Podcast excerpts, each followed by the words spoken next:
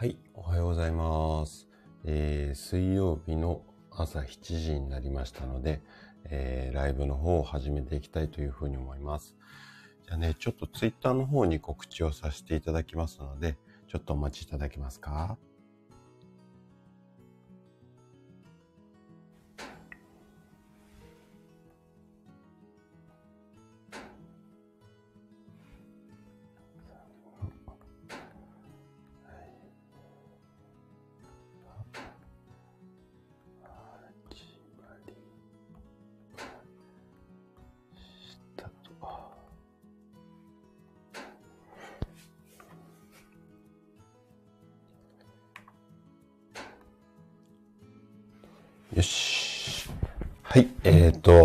ましておはようございます。あ、玉木さん、おはようございます。来てくださってありがとうございます。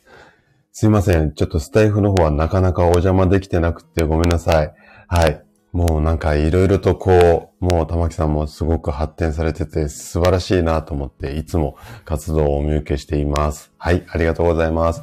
今日はね、めまいについてね、いろいろ話をしていこうかなと思ってます。あの、お時間許す限り、えっと、楽しんでいただけると嬉しいです。はい。え、トツーさんもおはようございます。来てくださってありがとうございます。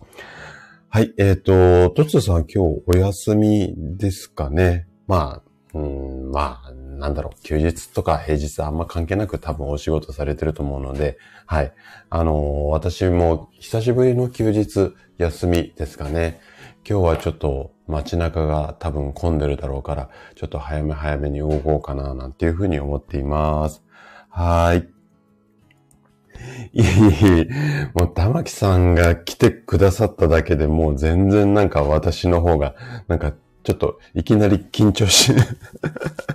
緊張しちゃうんですけども、はい、ぜひ最後まで楽しんでいただけると嬉しいです。あの、スタイフの方もなんかコツコツコツコツ頑張ってますので、はい、これからもぜひよろしくお願いします。じゃあね、今日はめまいについてね、あれこれ話をしていこうかなというふうに思うんですが、毎週ね、あのー、ライブの、えっ、と、何話そうかなって考えるときに、まあ、いろいろこう考えるんですけど、まあ、連休中なのでね、それにふさわしいようなこう、お話とかもいいかなとも思ったんですけども、このね、3月、4月、5月ぐらいって、結構ね、めまいのご相談、すごく多いんですよ。まあ、めまいに関して季節的なものがあるかどうかっていうと、そんなに大きな影響はないと思っているんですが、ただ、これからね、ちょっとどんなことが原因でめまい起こっちゃうのっていうところも、ちょっとね、年度代わりっていうのかな、こう、春先って起こりやすい原因とかもあるので、まあその辺でね、ちょっとこう、3、4、5あたりって増えてくるのかななんて個人的には思ってるので、で、今日はね、そのめまいについて、あれこれ深掘りをしていこうかなというふうに思っています。で、えっ、ー、と、まあ、ざっくりとした流れとすると、まあ、そもそもめまいってどんなものなのっていうところと、あと、なんでめまいが起こっちゃうのかな。まあ、その原因ってね、まあ、5個とか6個ぐらいあるので、そこをちょっと深掘りしてお話しするのと、あとね、めまいってね、年齢とか男女別、ちょっとね、発症の傾向っていうのがあります。うん。若い方はこんなめまいで、中高年の方はこんなめまいが多いですよっていうところとかですね。で、その後に、まあ、めまいの対処法っていうところをお話しさせていただいて、最後時間があったらね、おまけ、あの、最後まで残って聞いてくださった方におまけコーナーみたいな感じでいきたいというふうに思います。じゃあね、今日ちょっとあの、お伝えしたいことが盛りだくさんなので、早速、えっ、ー、と、やっていきたいというふうに思うんですけども、そもそもめまいとはっていうところからね、話をしていきたいというふうに思います。あの、めまいの症状ってね、えっ、ー、と、まあ、すべての体の不調もそうなんですが、特にめまいって、すごくこう、個人差があります。で、たまにちょっとこう、うん、めまいするよっていう人もいれば、もうね、1ヶ月とか2ヶ月とか、中には半年とか、もうずっとめまいの症状が、えっ、と、続くっていうような人たちもいます。で、一般的なめまいって言われるのが、例えば景色がぐるぐる回ったりだとか、頭がフラフラとか、体がフラフラみたいな感じなんですけれども、で、えっと、この後ね、詳しくお話しするんですが、例えば疲れすぎちゃったりとか、うん、過度なストレス。この辺が原因であれば、だいたいゆっくりすれば収まるケースがほとんどなんですけども、さっきお話しした通り、1ヶ月以上とか半年とかで長引く場合は、やっぱりね、ちょっと病気の可能性っていうのを、うん、心配しなきゃいけないので、このあたりっていうのを、ちょっと判断を見誤ってしまうと、うん、ちょっと大変なことにもなるので、今日のね、話を参考にしていただきながら、ご自身の体のめまいがどんな状態なのかっていうところ、まずね、原因をしっかりこう、うん、見極める。この辺がね、大切かなというふうに思います。で、こう、ちょこちょこちょこちょこ頻繁に、あの、めまいを感じるとき。この頻繁っていうところがね、個人的な感覚があるので、なかなか難しいと思うんですが、そうですね。ちょっとね、患者さんとお話しするときに一つ目安としてお話ししてるのが、うん、頻繁の度合いのね、判断の仕方。一週間に2回も3回も、週に1回だけだったら、もしかしたら疲れかもしれないけれども、1週間のうちに2回、3回、4回って、うんと、めまい感じるときには、ちょっとね、あのー、病院を受診するとかっていうところも視野に入れた方がいいかなというふうに思うので、1週間に何回ぐらい起こるのか、この辺を、まあ、一つの目安としていただけるといいかな、なんていうふうに思います。じゃあね、何が原因でめまいになっちゃうのかっていうところを、えっ、ー、とね、原因ね、細かく言い出したら、20個、30個あるんですけども、大きく分けると、だいたいね、6つぐらいあります。まず1つ目が、お薬です。で、2つ目が病気。で、3つ目が、加齢、年齢を重ねたとも、ともに、年齢を重ねるとともに、めまいがしてしまう。これはね、ちょっと私も、畜生っていうところがあるんですが、で、4つ目が更年期。で、5つ目がストレス。最後6つ目が睡眠不足になります。で、この6つなんですが、ちょっとね、項目だけだと微妙だ、あの、わかりづらいところもあると思うので、少しね、あの、深掘りをして話をしていきたいというふうに思います。まず、一つ目の原因のお薬ですね。で、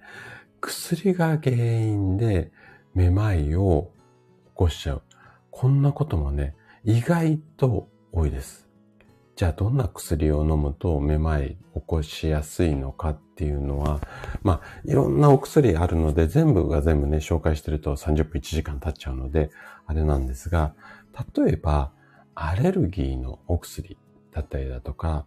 あとね、これはね、あの、イメージしやすいかもしれないんですけども、高血圧のお薬。このね、高血圧はね、あの、薬によっては副作用でめまいってもうね、あの、お薬の添付文書ってあるんですが、そこにね、デカデカと書いてある場合もあります。あとは、精神安定剤とか、うん、睡眠導入剤。うん、このあたりでも、ちょっとね、あの、容量、用法、ん用法、容量かを間違えちゃったりとか、あとは、強めのお薬、特に睡眠導入剤とか安定剤って、えっと、薬の強さ、度合いが結構あるので、これがね、あの、強すぎる場合は、ちょっとね、クラクラってくる場合もあります。あとね、意外なところで、市販の風邪薬、これもちょっと合わないタイプを飲んでしまうと、うん、めまいを起こすケースもあるので、まずね、お薬。で、これは薬をやめるとめまい収まりますので、この辺はね、ちょっと自分の体、あとは薬飲んでるか飲んでないかを確認しながらえっ、と、判断していただければいいかなというふうに思います。はい。じゃあ、2番目。ここがね、ちょっと気をつけなきゃいけないところなんですが、病気が原因のめまいです。はい。で、病気が原因のめまいってどんな病気が、うん、原因でめまい起こっちゃうのかっていうと、まず、耳鼻科系の病気ですね。目とか耳とか鼻の周りの病気。あとは、脳の周りの血管が詰まってしまう。このあたりが、まず大きな病気の原因なんですよね。で、この辺はね、と、あのー、気をつけなきゃいけないところなので、後で詳しく、あの、こんな病気があって、こうでああでっていうところは、詳しくね、ちょっと説明をしていきたいなというふうに思います。はい。で、えっ、ー、と、またね、後でも詳しくお話しするんですが、脳の病気でめまいの時って、結構早めの対応っていうのが必要なんですよ。で、えっ、ー、と、症状としてはね、脳の中のこう血管が詰まってしまって、で、えっ、ー、と、めまいが起こってるって、うん、酸素とか栄養、血液が足りてないよっていうことで、めまいということで、あの、危険をお知らせしてくれるんですが、例えば、体の半分が痺れてしまったりとか、ちょっとね、ろれつが回らなくなったりとか、物が二重に見えたりとか、この辺の症状が出てめまいがある時っていうのは、ちょっとね、早めの対応が必要なので、もう病院に駆け込むぐらいでいいかもしれないです。はい。後でまた詳しく説明しますね。はい。で、これが原因の二つ目。で、三つ目。三つ目が、あの、加齢、年齢重ねるとともにめまいが出てくるっていうところです。ここはね、ちょっとね、あの、抵抗していきたいんですが、なかなか難しいところなんですけれども、えっ、ー、と、いわゆる、まあ、高齢者、年齢がちょっと高めの方は、耳が聞こえづらくなったりとか、手足が痺れたりだとか、こういうのと合わせてめまいっていうのが発生することが非常に多いんですね。で、えっ、ー、と、このめまいの原因が、うんと、筋肉の力が落ちてしまって、めまいっていうのも起こるんですよ。なので、この筋力低下が原因のめまいなのか、耳が聞こえづらくなってしまってのめまいなのか、あとはそれ以外、先ほど紹介したような、えっ、ー、と、年齢重ねると脳の周りの病気も疑う傾向あ、疑わなきゃいけない場合もあるので、なので、えっと、そのあたりなのか。この辺の判断って、やっぱり、なかなか自分では難しいと思うので、まずは病院で先生に見てもらうっていうのが大切かなっていうふうに思います。はい。ここがね、めまいの原因の最初の3つですね。病気とお薬と、あとは加齢ですね。じゃあね、後半、あと3つ、えっ、ー、と、紹介したいというふうに思います。はい。あ、はらぺこママさんもおはようございます。はい。来てくださってありがとうございます。はい。全然モグリンチョで大丈夫ですよ。あのー、はらぺこママさんもいろいろね、あのー、ツイッターの方でね、えっ、ー、と、本たまに紹介してもらったりだとか、いろんなチャレンジされてるとか、いつも活動楽しみに見ています。はい、ありがとうございます。今日ね、あの、潜って聞いてくださったということなので、あれなんですけど、めまいについてお話をしていて、で、今ね、えっ、ー、と、めまいの原因6つぐらいあるんですが、前半3つをご紹介しました。はい。じゃあね、後半4つ目の原因。これは、まあ、男性もね、あのー、絡んでくると思うんですが、女性の方が、えっ、と、影響が多いことが多いんですけれども、四つ目の原因として、更年期ですね。はい。あ、ゆきさんもおはようございます。来てくださってありがとうございます。今日はね、めまいについてあれこれお話をしていて、今ね、6つぐらいある原因のうちの前半3つをお話ししました。で、後半3つをこれから紹介して、したいというふうに思うんですが、原因の4つ目、更年期っていうところからお話し続けますね。で、女性の場合はね、更年期を境にめまいを感じる。こういったケースが非常に多いです。で、なかなかね、病院の検査で、このめまいの原因が発見されず、私の院に病院でも検査でも異常ないんだけども、めまいがして肩こりもひどくて頭痛もっていうような感じの方って結構多くお見えになります。で、えっ、ー、と、この更年期だけがうんと原因でめまいになっちゃってるっていうよりは、更年期もありつつ、あとはその更年期が原因で、ちょっとこう気持ちが揺れてるっていうか、精神的なストレス的なものがかかっていたりだとか、あとは症状の出方によってはね、睡眠不足になってる方も多くて、で、このあたり、更年期プラスストレスプラス睡眠不足。この辺で、どんどんどんどんめまいが悪化してきちゃうっていうケースもあります。で、このあたりっていうのは、やっぱ対策とすると、自律神経を整えましょうっていうところが、あの、主軸になってくるので、もしね、ちょっとご自身で更年期を迎えたタイミングでめまいが多いなっていう場合は、ちょっとね、自律神経のバランスを整えるっていうことを意識すると、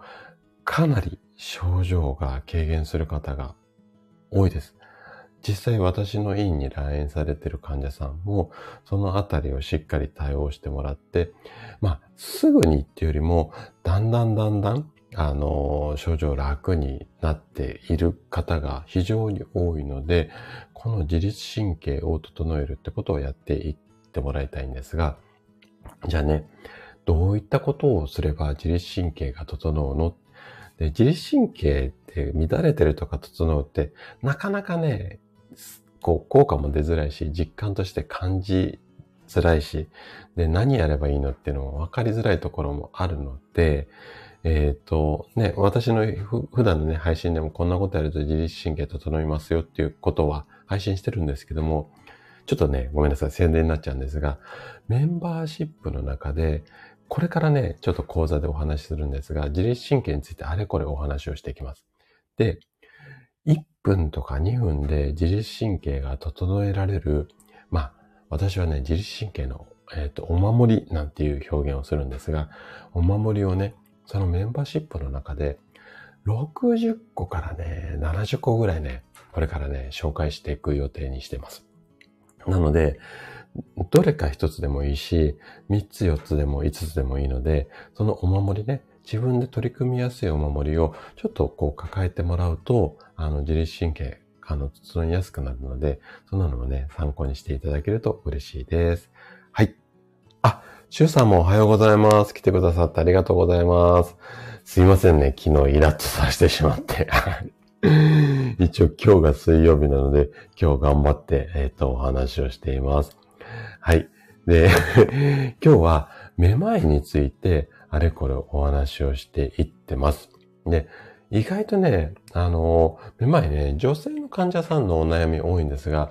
男性でもね、50代、60代の方で、結構最近は、特にね、ちょっと私のこれ肌感覚になるんですが、コロナ、コロナになってから男性でもめまいご相談増えてるなっていう感じがあるので、で、これはね、今ちょっと更年期のところでお話ししたんですが、おそらく自律神経が絡んでるのかなというふうに思うので、はい。あのー、まあね、その辺もね、ちょっとね、もし参考になるお話があれば嬉しいです。はい。じゃあね、原因のあと残り2つですね。5つ目が、ストレスが原因でめまいになっちゃいますよっていうところですね。で、この後ね、ちょっと詳しくお話しするんですが、えっ、ー、と、めまいの一つの原因の病気として、メニエール病。うん、名前なんか聞いたことあるかなっていう方多いと思うんですが、このメニエール病が原因のめまいの時には、このね、ストレスが大きく関係します。で、えっと、このあたりがね、さっき、えっと、紹介した、えっと、年齢高めの方、中高年の方のえっ、と、めまいとも絡んでくるんですけども、うん、なんていうのかな。男性ではね、40代、50代、60代ぐらい、いわゆる働き盛りの方がストレスを溜めてしまってめまいっていうのは、このあたりがね、意外と原因だったりだとか、あとは女性は先ほど紹介した更年期のあたりの症状とストレスがリンクしてめまいになってくるっていうことも多いので、このあたりがね、一つ原因。で、ここはね、もうストレス解消っていうところしかないんですが、まあ、ストレスの解消って、なんか、リラックスしなきゃとか、いろいろね、こう、なんだろうね、何かのんびりするっていうようなイメージをされ、持たれる方が多いと思うんですが、例えば、私みたいな生体院でマッサージ受ける。これもね、意外とね、ストレス解消につながったりするので、このあたりもね、あの、別に整体に行かなくても、マッサージ、自分でもできますし、あとはね、例えば、ご夫婦同士でね、ちょっと肩揉み合うとか、足さすり合うとか、まあそういったこととかもね、まあ、うん、中高年のご夫婦がスキンシップでストレス解消になるかどうかっていうと、反対に触らないでよとかっていうところもしかしたらね、あるかもしれないんですが、そこはね、ちょっとこう人生あると思うんですけども、そういったこう触れ合うってこともね、あの、ストレス解消にはなるので、こんな辺もね、マッサージなんかもね、上手に使っていただけるといいかなというふうに思います。はい。じゃあね、原因の最後。最後が睡眠不足なんですよね。はい。で、ここはね、ご自身ですぐにわかると思うし、あとは対策も結構しやすいと思うので、なので、ここはね、まず早めに、もし原因だったら対応してもらいたいなというふうに思います。で、まあね、睡眠不足が続くと、いわゆるこう、うん、めまいだけじゃなくて、例えば、なんとなくだるいとか、頭痛がするとか、食欲不振とかも合わせて行う、あのー、発症しやすいので、もうここはね、とにかく早めに寝て、美味しいもの食べて早めに寝るなんていうのがいいかなというふうに思いますので、まずね、原因を見極める。で、今日ね、6つぐらいめまいの原因紹介したんですが、原因がね、1個だけっていう方ってほとんどいらっしゃらないです。で、例えば、加齢もあって、ストレスも絡んでて、ちょっと最近寝不足気味だな、だとか、あの、二つ三つ重なってることが多いので、なので、全部解消できれば一番ベストはベストなんですけども、できる範囲で、特に一番今回の6つの中で取り組みやすいのが、睡眠不足のケアだと思いますので、このあたりから取り掛かっていくっていうのがいいんじゃないのかなっていうふうに思います。はい。じゃあ、ここまでがめまいの原因についてのお話でしたね。じゃあね、今度、めまいの症状だとか、あとは、男女別、年齢別によってもね、あの、発症の仕方ってちょっと変わってくるので、そのあたりを紹介したいというふうに思います。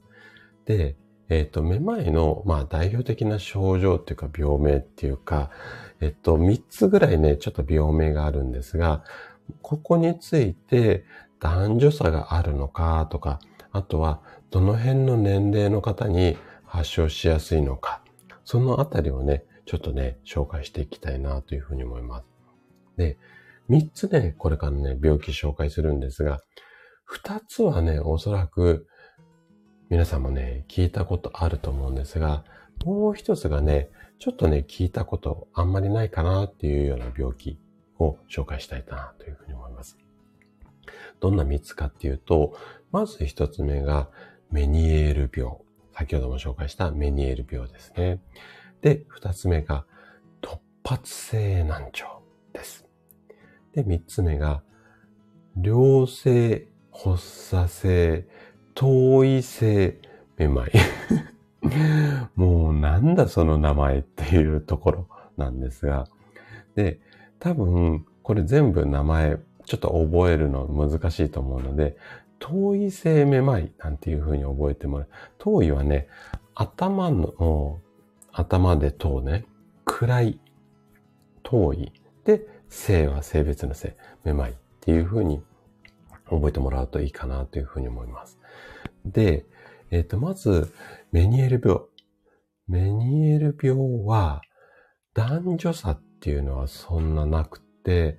ストレスが多い年代に発症しやすいです。なので、ここのメニエル病っていうのは男女差も年齢別もなく結構幅広いあの方に発症しやすいかなというふうに思います。で、メニエル病ってどんな病気っていうと結構ね、こう、くるくる回るっていうか、ぐるぐる回るっていうか、そんなような、うん、症状が突然、突然です。あの、要は発作みたいに出てきます。はい。で、ひどくなると、吐き気とか、うーん、戻しちゃったりだとか。あとは、この、発症している耳、両耳ってことはほとんどないんですけれども、例えば右の耳で発症していると、その右だけがね、耳がね、ちょっとキーンとなるような、まあ症状が出ます。で、これ個人差あるんですけども、だいたいね、1時間から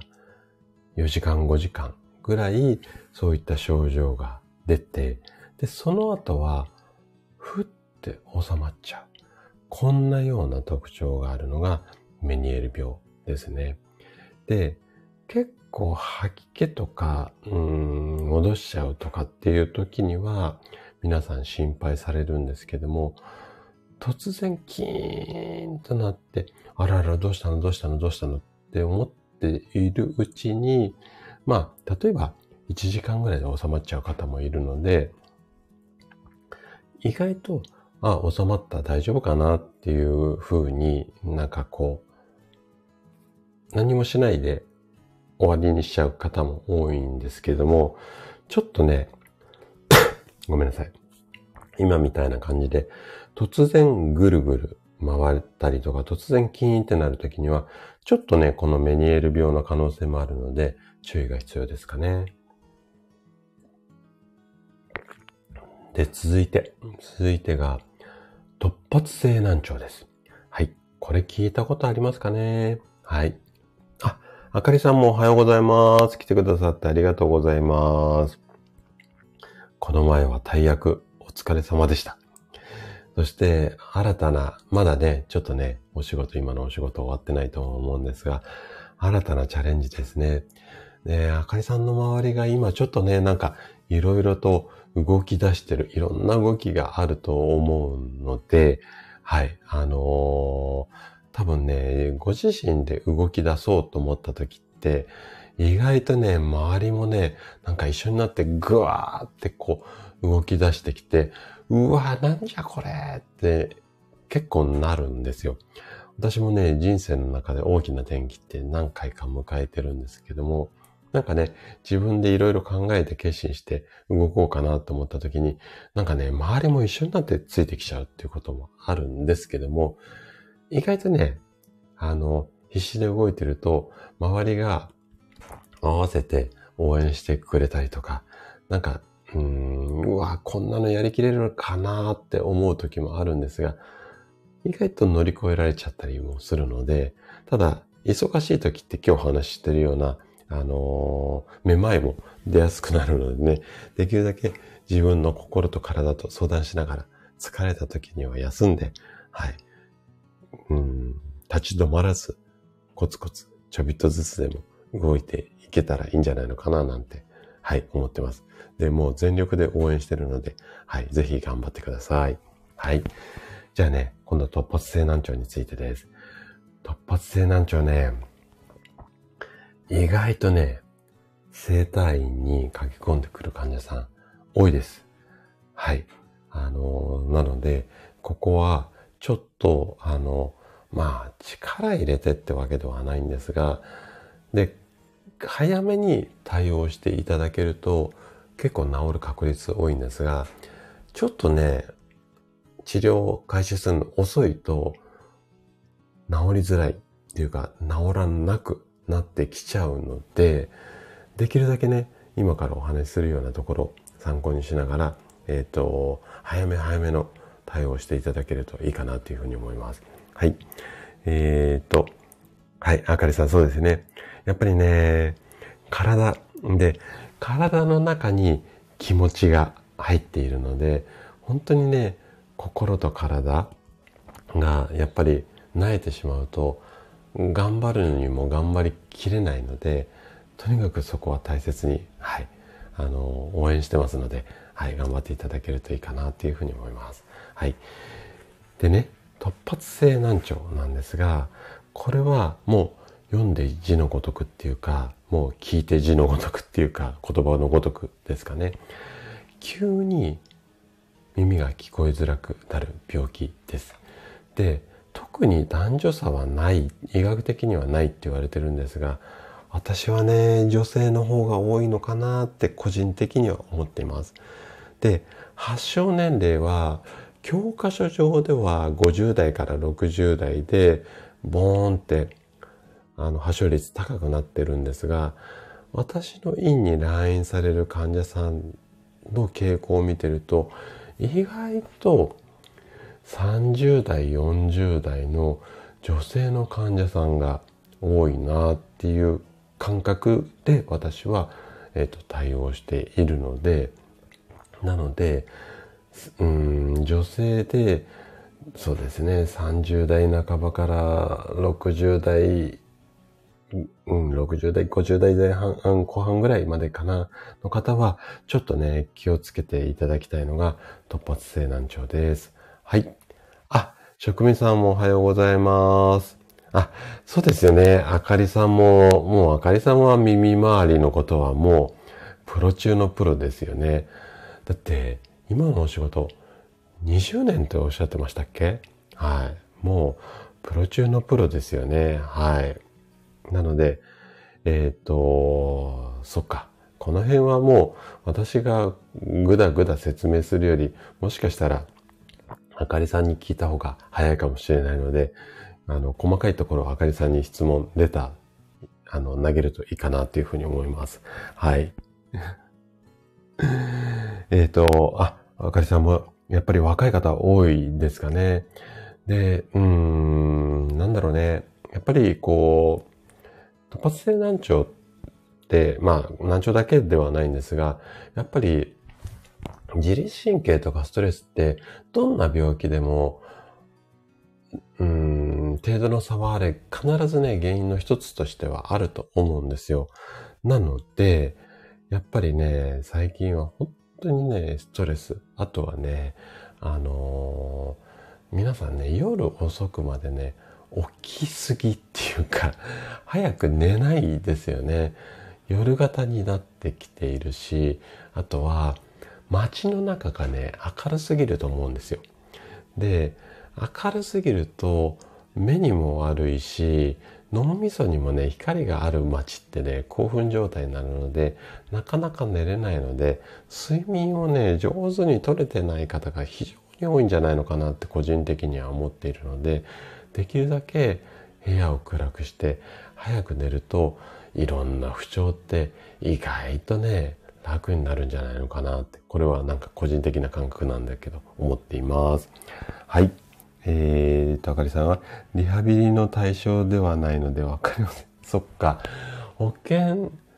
うん、あ、そっか。リハビリの中では対象にはならないんだね。ちゃんと聞こえないっていう状態じゃないとダメなのかな。はい。あのー、なかなかね、保険の範囲、範囲じゃないって難しいところがあるのでね、あれですけどね。はい。あ、てるさんもおはようございます。来てくださってありがとうございます。今日はね、えっ、ー、と、めまいについてね、いろいろ話をしてきて、今原因が6つぐらいありますよっていうところと、あとはね、えっ、ー、と、めまいで関連するような病気について話をしていたところです。じゃあね、突発性難聴のところにちょっと戻していきたいと思うんですが、えっ、ー、と、結構ね、突発性難聴って耳鳴りと一緒になって、あの、起こってくるっていう方が非常に多いです。あと、めまいの部分で言うと、先ほどと一緒で、ぐるぐる回ってきて、えっ、ー、と、その後に聞こえづらくなる。こんなパターンが多いのかなというふうに思います。で、医学の教科書によると、突発性難聴ね、発症から6ヶ月以内に治療をしないとほぼ治らないなんていうようなデータもあるのでできるだけね早めに治療を治療っていうかまずは耳鼻科さんに駆け込んでいただいて細かい検査をしてでおそらくお薬を処方されると思うのででお薬でまずは様子を見てもらってとにかくねちょっとあの急に聞こえなくなる突発性難聴っていうぐらいなので急に聞こえなくなったら早めにねちょっとそのままにしないで早めに耳鼻科さんに相談に行った方がいいかなというふうに思います。はい。えー、っと、あかりさんが、めまいは対象になりますが、突発性難聴は何日かの入院で、そうですね。はい。あのー、私の院もね、1週間弱ぐらい入院して、お薬をして、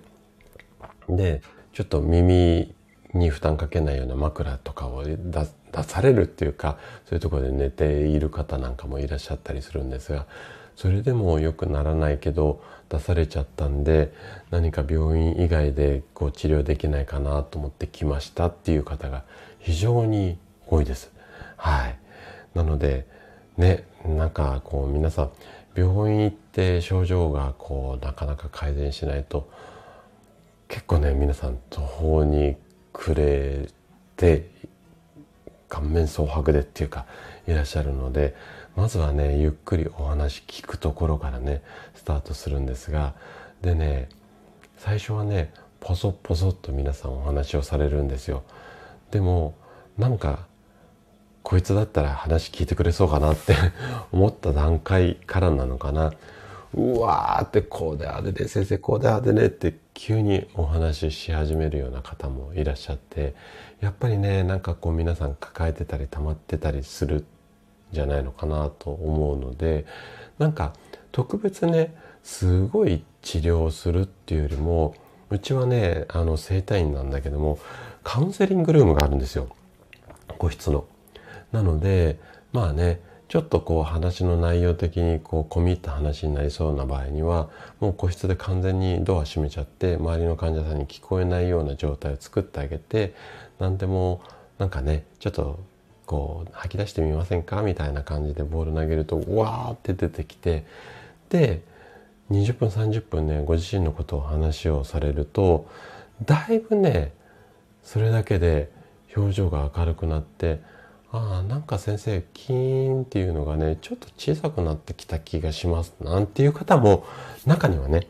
全員が全員そうじゃないんですが中にはいらっしゃるので意外とねストレスとか自律神経とかちょっと落ち着くだけで症状が和らぐケースもあるのでまあその辺ねあのもし思い当たる節があるとなかなかね病院で20分30分ね話を先生が聞くっていうのはちょっと物理的に難しい部分があると思うのでそういった場合はねそういう話を聞いてもらう。で別に整体院じゃなくてもいいと思うんですよ。あのご友人とかご家族の方とかにもちょっと気持ちの胸の内っていうのかなそういうのを吐き出すともしかしたらねストレスの原因が多い場合なんていうのは症状が和らぐ場合もあるのでそういうこともね活用してもらえるといいかななんていうふうに思います。はい。ちょっとコメント戻りますね。えーと、てるさんが私も突発性難聴で左があまり聞こえない。ああ、なるほどね。でね、てるさんね、これはこう個人差があるので何とも言えないんですが、ちょっとね、治りづらい方多いです。正直言って。ただ、えっ、ー、と、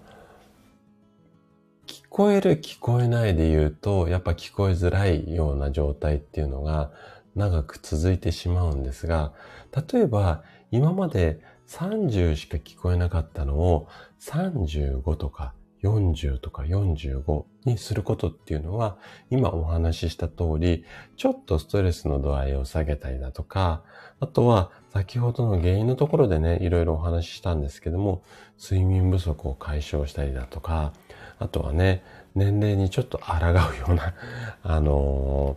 ー、要はアンチエイジング的なことをやっていただけると、あの、結構その30が35になったり40になったりすることもあるので、まあその辺でね、直す直さないっていうよりも、聞こえづらいのをちょっと緩和をしていく。こんなようなね、対応をしていくといいんじゃないのかな、なんていうふうに思います。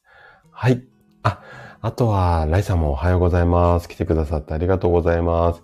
いつもね、ライさんのあの配信も聞かせていただいて、あの、大体ね、夜、こう、お話しされているのを私は朝起きて聞いているので、いつもいいねだけで終わってしまってすいません。はい。あの、いつも楽しみに聞かせていただいてます。はい。あ、花見さんも初めて、はい、あの、いらしていただいてありがとうございます。で、えー、っと、あ、メニエルも、はい、あ、ちょっとお耳が聞こえづらいということで、はい、ありがとうございます。で、えっと、今ね、原因とかね、病気のことをお話ししたんですが、今日ね、最後に時間あったらね、ちょっとおまけコーナーっていうのをいつもね、あの、ライブではお話ししているんですが、まあ、耳鳴りっていうか、こう、めまいとか聞こえづらいっていうか、耳とかお顔の周りに、が、こう、ちょっと症状が改善するようなまたね、ツボをね、ちょっとね、最後に紹介したいなというふうに思うので、もしね、お時間ありましたら最後までお付き合いいただけると嬉しいです。はい。えっ、ー、と、職味さんが 私に聞いてもらったらそれだけで良くなりますよね。うん。そうですね。なんかやっぱり、どうなんでしょうね。やっぱりなんか、おじさんがなんかね、こんなちょっとこわもてなね、あの顔をしてますけども、おじさんがなんかしっかりうんうんって話聞いてもらえ、聞くと、だいぶね、皆さんなんか安心してもらえるみたいなので、これはね、うん、若いあんちゃんにはってって言い方、こういう言い方しますけど、若いあんちゃんにはできない芸当かなと思うし、あとね、こういう、まあ、整体師とか、いわゆる治療家って言われる人間って、この業界しか知らない人間が多いんですよ。あのもう高校とか専門学校卒業してずっとね、えっ、ー、と、治療院にいますよっていう方も多いので、まあね、人生経験がそんなにないので、で、私は15年、20年近くサラリーマンやってたので、まあまあ、いろいろ、こう、世間を多少なりともね、知っているので、その辺も含めるとね、やっぱりお話聞く、まあ、懐って自分であえてこんな言い方しちゃいますけども、多少あると思うので、やっぱりね、ここで安心して最初にお話聞いて、安心してもらって、それからベッドにうつ伏せになってマッサージを受けると、だいぶね、ここのマッサージの効果っていうのが変わってくると思うんですよ。で、おかげさまでね、あの、私の院に LINE される患者さんは、だいぶね、こう、早く良くなるよっていうお声をたくさんいただくんですが、これはね、私のこう施術の技術がすごいっていうよりは、どちらかというと、話をじっくり聞いた後にマッサージ受けてもらうっていう、もう、なんだろうね。職味さんばりに言うと、料理の下ごしらえがしっかりしてるので、その後の料理が美味しくなるっていうのかな あの、料理の技術っていうよりは、下処理を丁寧にしてる。まあ、問診が下処理っていう言い方もちょっとね、語弊あるとは思うんですが、なので、こう、マッサージ受ける前の、うん、準備をきっちり患者さんと膝詰めてお話をして、信頼された人が体を触れるから、うん、改善率も高い。そんな風に自分では思っているので、なので、まあ個室でお話を聞いた後、施術のね、ブースもね、カーテンじゃなくてうち個室なんですよ。なので、多分安心して受けていただけるんじゃないのかな、なんていうふうに思います。はい。ごめんなさいね。ちょっと語っちゃいましたね。えー、っと、えっ、と、えっ、と、えっ、と、元に戻ると、あ、純子さんもおはようございます。来てくださってありがとうございます。今日はね、えっ、と、めまいについてあれこれ話をしています。はい。てるさんもね、はい、参考になれば嬉しいです。はい。えっ、と、皆さん同士でありがとうございます。あ、スタッカートさんもおはようございます。来てくださってありがとうございます。はい。あ、みさんもおはようございます。来てくださってありがとうございます。今日は、えっと、めまいについてお話をしています。で、今ね、ちょっと話戻すと、メニエール病と突発性難聴についてお話ししたんですが、最後、えっ、と、問い性めまいですね。これね、ちょっと聞いたことないよっていう方多いと思うし、ただね、この問い性めまいって、最近すごく急増しているなって私の肌感覚では思うので、ちょっとね、これ、えっ、ー、と、深掘りをしてね、話をしていきたいというふうに思います。で、傾向とすると、女性に多くて、えっ、ー、と、発症年齢で言うと、医学的なデータで言うと、60代から70代の女性に多いということなんですが、これ私の肌感覚では、40代半ばから60代半ばぐらいまで、45から65ぐらいまでの女性の方に多いような、そんな感覚があります。で、えっ、ー、と、症状としては、耳鳴りとか難聴ではなくて、急にめまいが起こってしまう。こんな病気なんですね。で、えっ、ー、と、例えばなんですけども、ベッドで寝返りを打った時とか、あとね、これよくあるケースなんですが、何かを拾おうとして、腰をかがめた時、要は頭がちょっと下を向いて、そこからこう、立ち上がる、うん、ようなタイミングの時に、クラクラってくる。この辺がね、大きな特徴なんですよ。で、さっき紹介したメニエールだと、だいたい数時間で収まるんですが、このトイゼめまいの時っていうのは、数日から数週間にかけて、今みたいなクラクラっていうのが起こる。こんなところが特徴なんですよね。で、えっ、ー、と、じゃあね、何が原因で、この遠い性めまいが起こってくるのかっていうところなんですが、えっ、ー、とね、一つ、まあ、原因一つじゃないんであれなんですけれども、一つ、自責が原因だよっていうことが、あと、これがね、意外と、えっ、ー、と、今日お話ししたかった重要なポイントなんですよね。はい。あ、若さんもおはようございます。先ほどありがとうございました。水曜日の朝はね、ライブ、私も7時からやってます。はい。えっ、ー、と、今日はね、めまいについてお話をしていて、で、ちょっとね、最近増えてきていて、マニ、マニアックっていうか、気をつけなきゃいけない、遠い性めまいについてね、今ね、お話をしていたところです。はい。えー、っと、メイさんは検査しても大きな原因のないめまいに悩んでいます。えっ、と、ご年齢的に今からお話しする遠い性めまいが絡むかどうかわかんないんですが、もしかしたら可能性あるかもしれないので、病院で検査してね、あの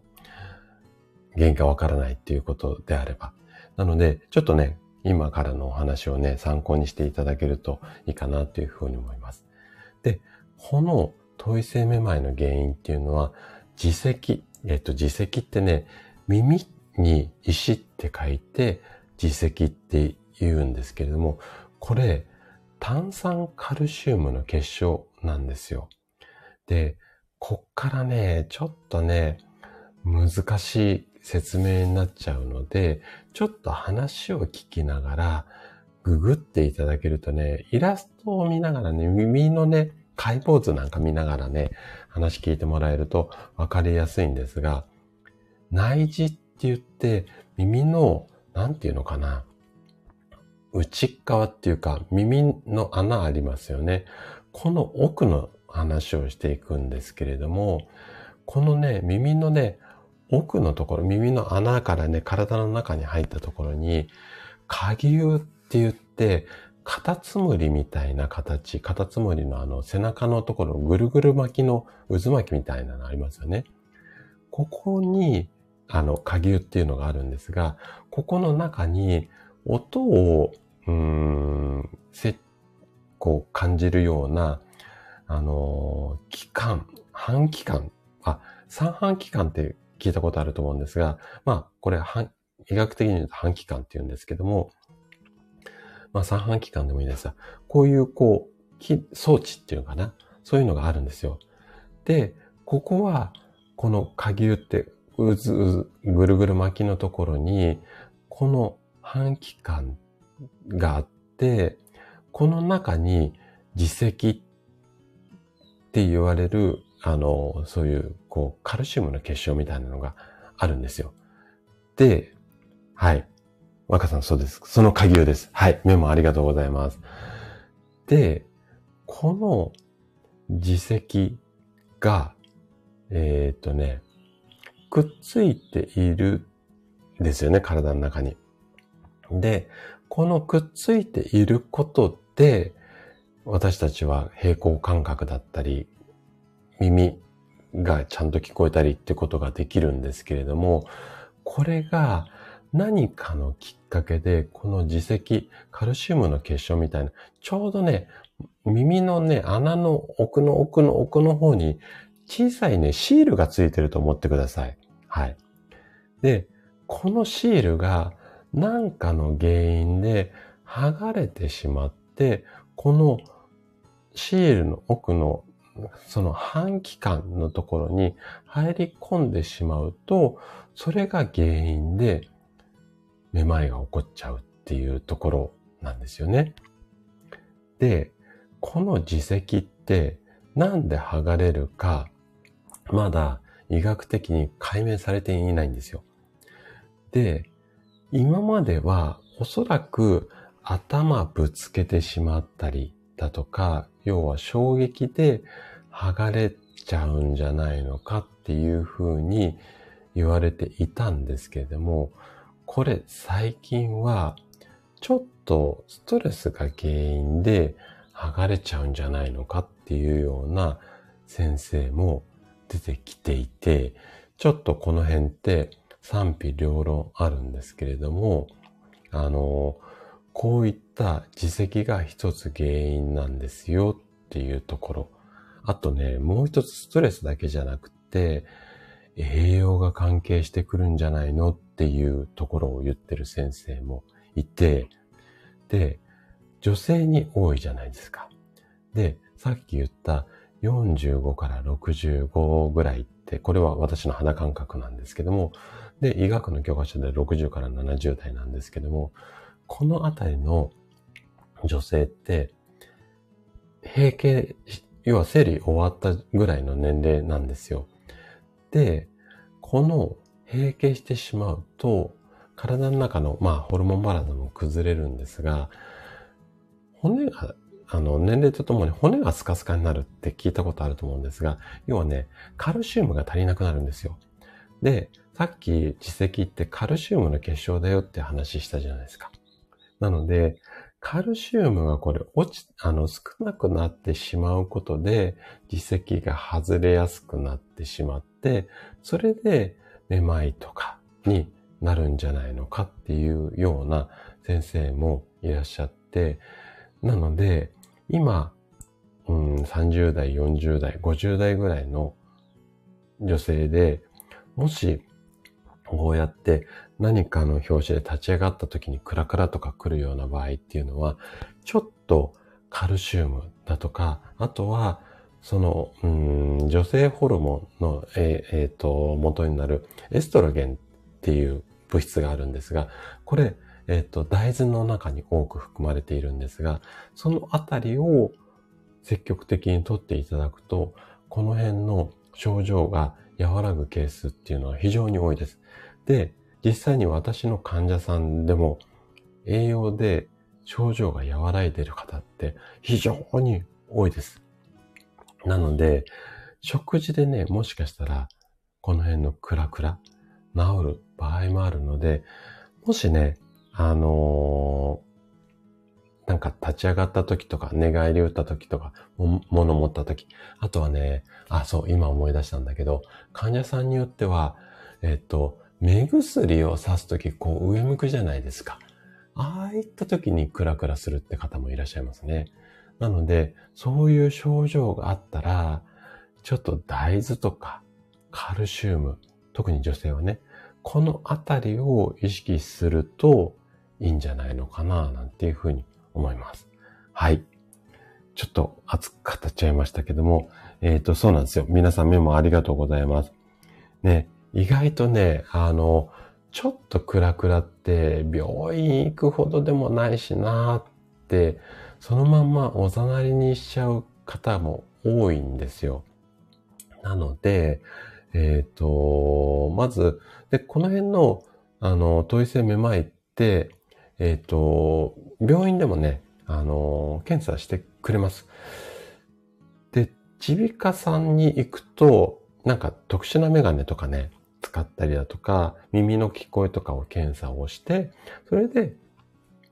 あの、この辺判断してくれるし、あの、大きな病院だと、脳のあの MRI とか取ってもらって、脳の周りが血管詰まってないかなっていうような検査も合わせてやってくれる場合もあるので、まずね、病院で検査をしてもらうっていうのも一ついいかなっていうふうに思うし、あとはね、あの、病院で検査して、もしそうだよって言っても、えっと、早めの対処をしてもらえれば、結構ね、1週間2週間で治っちゃうって方もいらっしゃいます。はい。で、ただ、お薬での治療が中心になるので、その裏にね、例えばストレスだったりとか、栄養不足が絡んでいると、そっちはね、病院さんでほとんど治療してくれないので、なので、えっ、ー、と、それなりな、こう、知識がある人の治療っていうのをやってもらった方がいいと思うんですが、ただね、そのストレスの対応とか栄養を一つの施設で一緒になって、えっ、ー、と、やってくれるって、栄養は栄養専門の人、ストレスの解消はマッサージみたいな、別々になっちゃうことが多いので、そういった時には、あの、ぜひ私に相談ください。あの、両方一緒に私できますので、はい。ということで、えっ、ー、と、統一性めまいについてね、お話をしてきました。はい。そうなんですよ。純子さんね、あの、更年期でもね、あの、めまい起こります。はい。なので、これを対応するっていうのはなかなか難しいんですが、さっき、あの、ご紹介した、えっと、大豆だとか、その辺のイソフラボンで女性ホルモンを出したりとか、あとはカルシウム多めでも、意外とね、あの、この辺対応できちゃったりしますので、お食事の見直しなんていうのもやってあげるといいというふうに思います。はい。えっ、と、頭位性はね、えっ、と、若さんね、頭がね、頭です。に、位です。えっ、ー、と、順位の、えっ、と、人弁に立つっていう字。これで、頭位です。はい。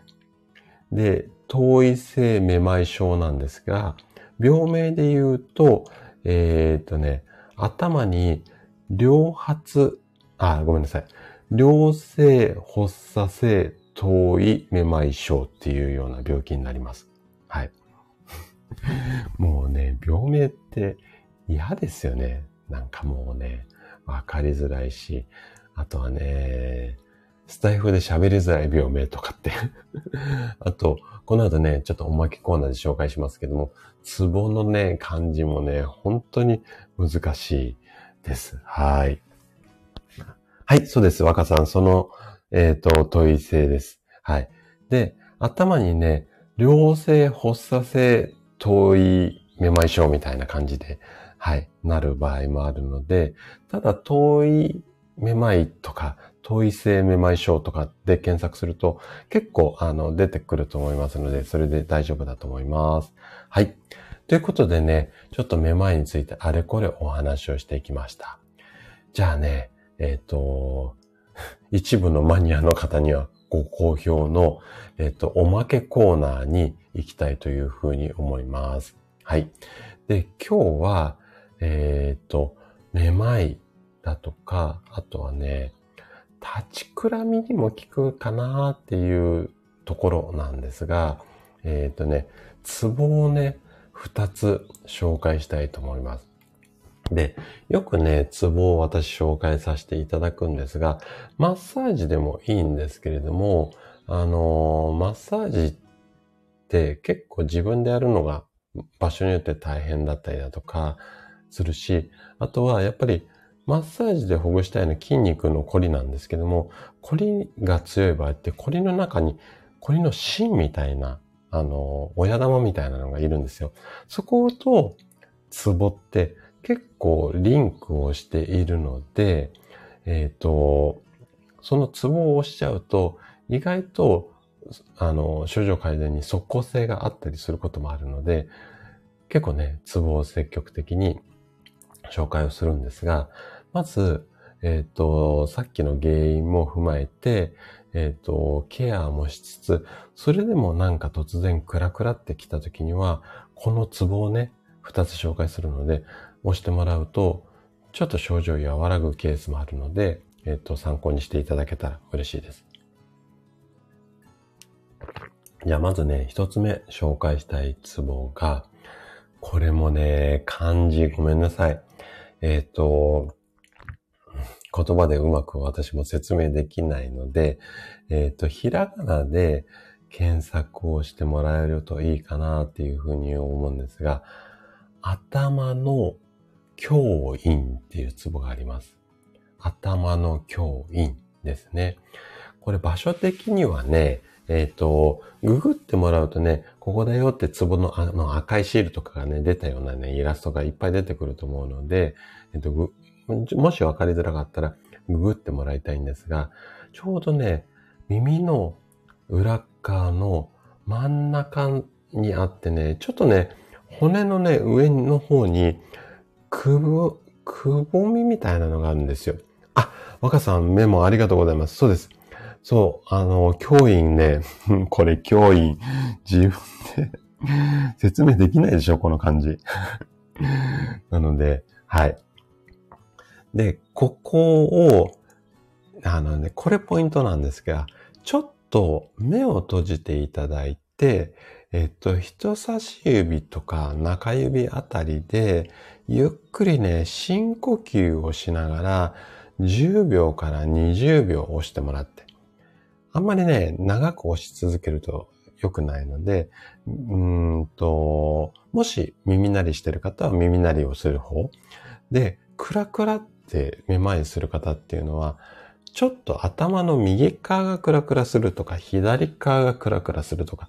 もしある場合は、そのクラクラする方の耳の後ろ、もしね、頭の前の方がクラクラってするよっていう場合は、両耳の後ろを、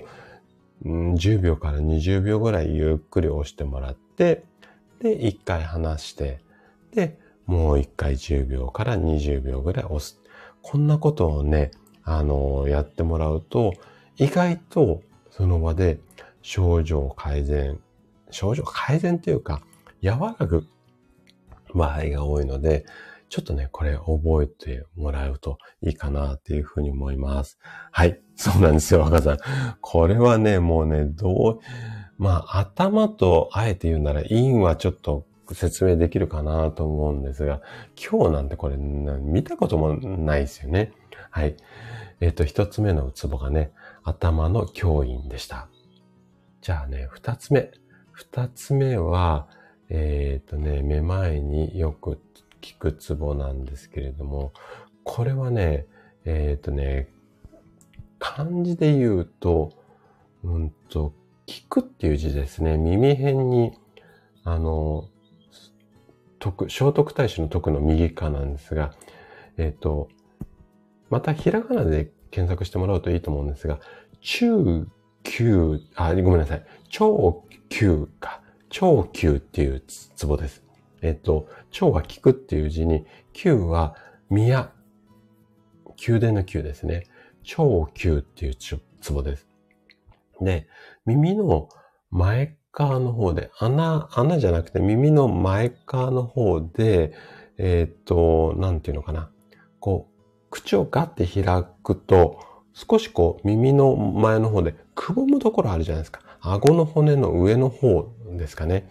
はい。あ、若さんありがとうございます。そうです。はい。えっ、ー、と、長級、それです。はい。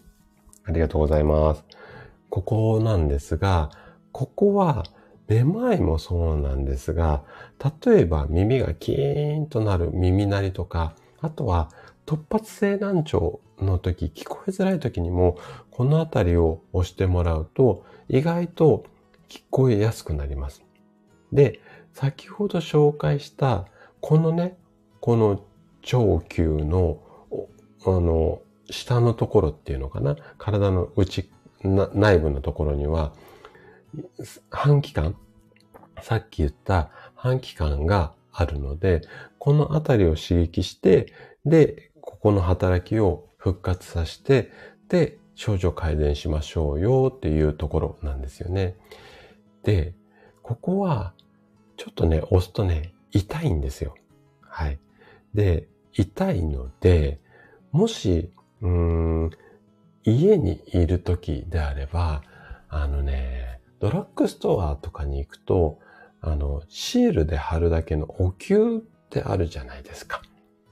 ああいうのを当てると結構楽になるよっていう人が多いです。私、あの、このツボとかを、をご紹介したりとか、あといらっしゃる患者さんだと、ここマッサージしてあげて、で、その場でね、楽になっちゃう方もいらっしゃるんですけども、で、先生、自宅にいるときどうすればいいんですかっていうと、自分で押すのもいいですよっていうふうにお話しするんですが、家にあったね、お灸をやってみると、ちょっと楽なんですよね。先生、それ大丈夫ですかって聞かれるケースも多いので、で、お灸は全然、あの、やっていいと思いますので、このあたり、もしあれだったら、お灸、もしくは、あの、温めてあげるっていうのもいいので、えっ、ー、と、